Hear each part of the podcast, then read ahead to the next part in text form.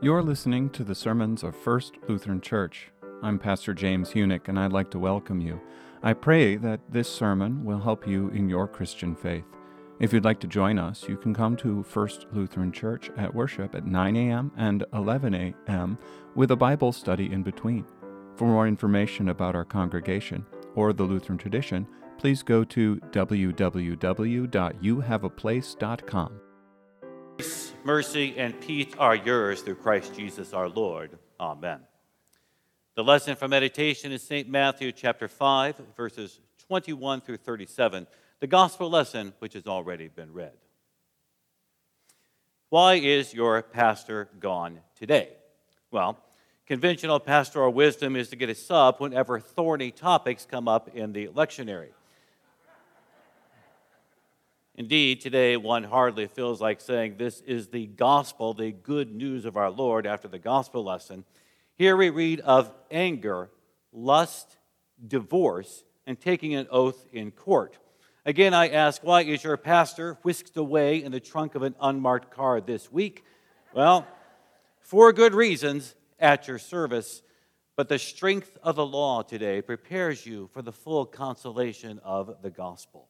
Please join me then to see how these four topics anger, lust, divorce, and the oath teach you to walk in the way of the Lord and to seek Him with your whole heart. You have heard that it was said, but I say to you. With these words, Jesus interprets the law on the basis of his own authority. St. Augustine said, the New Testament is in the Old concealed, the Old is in the New revealed. that is to say, the Old Testament, you have heard, gives you a shadow of the New Testament, and the New, but I say to you, gives us the fulfillment of the Old. Jesus, then, the New Testament in the flesh, amplifies the laws of old. He turns its volume all the way up. He moves from action to contrition, from outward compliance to inward attitude, by and large, to simplify, from keeping the law with your hands, which is what the Jews of his day did, to keeping the law with the penitent heart. And so Jesus preaches the law this way, again, turning the volume way up to drive the religious old Adam, yes, the sinner in you, to despair and to drop dead at the foot of the cross where there is life. And so you have heard it said, Do not murder, and whoever murders will be liable to judgment. And now you're thinking to yourself, or you might be thinking, Well, I'm off the hook on that one, Jesus. I haven't strangled, stabbed, shot, or any kicked anyone in the shins. Well, at least not since sixth grade recess back in grammar school. And I'm generally kind to people, and I help the old ladies cross the street, and I would never purposefully harm anyone in his body. And then Jesus comes with his New Testament fulfillment. But I say to you, yes, I say to you that everyone who is angry, angry, yes, angry with his brother, will be liable to judgment. And whoever insults his brother will be liable to the council. And whoever says, you fool, will be liable to the hell of fire. Yes, that little altercation that you had in the parking lot that flash of road rage of the guy who cut you off on the eight or the five, that simmering anger that you are harboring over, well, whatever, if Jesus had not become the murderer in your place, the hell of fire would be yours. For yes, we have all been unrighteously angry with our brother. Moreover, you have heard of old that it was said, Do not commit adultery. And again, you might be tempted to think, well, I've got that one covered. You might be thinking, I'm faithful in my marriage. I have never strayed. I've always come home on time, and so forth. True story. A man once bragged to his pastor, I would never cheat on my wife. And the pastor actually said, You just haven't met the right woman yet. And and he's absolutely right, for no one is above temptation, and the pride of saying, I would never, comes before the fall. Almost every man in the crowd who heard Jesus that day probably thought he was in the clear. After all, they stoned adulterers. Yes, they stoned adulterers to death. That is to say, they set the penalty so high it made it unlikely anyone would ever be actually guilty of physical adultery. But again, I say to you, yes, I say to you, what about the heart? Everyone who looks at a woman with lustful intent has already committed adultery with her in his heart. Yes, that's right. Even a look, whether live or online, at the beach or at a club, it doesn't matter. Guilty as charged, for the law has no loopholes, no mercy, no easy way out. Guilty as charged. And more. You have heard that it was said, Whoever divorces his wife, let him give her a certificate of divorce. The Jews of Jesus' day placed the certificate of divorce into the hands of the wife in front of three rabbis who served in witnesses. And then the man would say three times, I divorce you, I divorce you, I divorce you. Okay, sounds a little bit crazy, and yet we have something just as crazy, namely no fault divorce. Thank you, California. It's a detour around repentance, for nobody is without fault in the moral failing that is divorce. But I say to you, Yes, I say to you, once again, cutting through the outward justification, of what I have done with my hands, to the heart, everyone who divorces his wife, except on the grounds of sexual immorality, makes her commit adultery, and whoever marries a divorced woman commits adultery. Yes, in the thinking of the one who made us male and female and said, The two shall become one flesh, there is no divorce that can ever be legitimized, much less sanctified by a piece of paper. For divorce and adultery go hand in hand and call us all to repent. You have heard that it was said, Do not swear falsely, but perform to the Lord what you have sworn. Well, once again, you might be thinking, Well, I do pretty well there, Jesus. I tell the truth nothing but the truth, so help me God. And when I pledge to give a certain amount of money, I do it. When I say I swear to God, I mean it and I do it, and I certainly would never, ever cheat on my tax return. Thus, the Old Testament and its misunderstandings in Jesus' day of thinking you could actually keep the law. But I say to you, yes, Jesus says to you, don't swear at all by heaven, by the earth, or by the hairs of your head.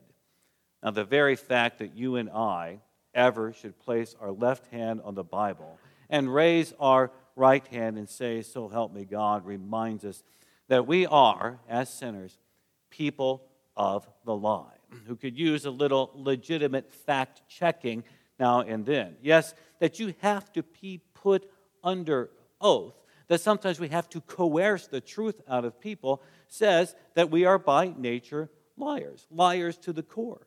And the half truth, the untruth, the big fish story, as it's called, that comes out of the sinful mouth much more easily than the whole truth.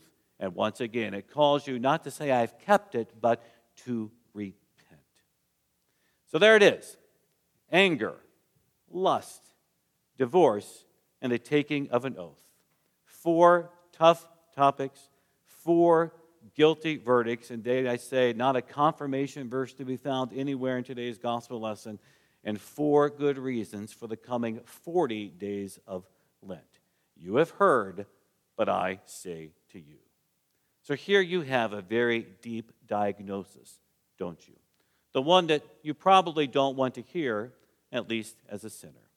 But sin is not superficial and topical, it is deep and it is total, totally and utterly corrupt. It's not just a matter of a bad word here or a bad thought there, a bad or sinful action now and then, though that's part of the scheme. Sin is a deeply corrupted orientation of the heart since Adam's fall. And I dare say that no one left the Sermon on the Mount that day, at least this portion of it, terribly happy, feeling justified about himself. And anyone who left the Sermon on the Mount thinking, well, I'm doing pretty well here. God must be pleased with me, was not listening very carefully. So Moses on Mount Sinai, about 1,500 years before Jesus, gave the law in summary form, the Ten Commandments that Jesus amplifies here. Jesus amplified them to make sure you understand their depth and you see the need for repentance. And let us add this morning that about 1500 years after Jesus, Martin Luther expanded on the Ten Commandments for the same reason. Take a look at his explanations in the Small Catechism. We should fear and love God so that we do not, but we do. Again, fear and love God, and this is what you do not do, and this is what you are then equipped to do in Christ. And there's that little word but again. We do not, but we do. So we do not hurt or harm our neighbor in his body in any way. Again, I dare say we've never murdered anyone, but you can hurt and harm your neighbor in various ways, but rather help and befriend him in every bodily need. So, from Moses and the Ten Commandments, Jesus amplifying them on the Sermon on the Mount, and Luther explaining them in the Small Catechism, we see that not an iota, not a dot, we would say not a word or a consonant, would ever pass from the law until all was fulfilled. Why? Why do we Lutherans, best known for the fullness of the gospel, also love the law?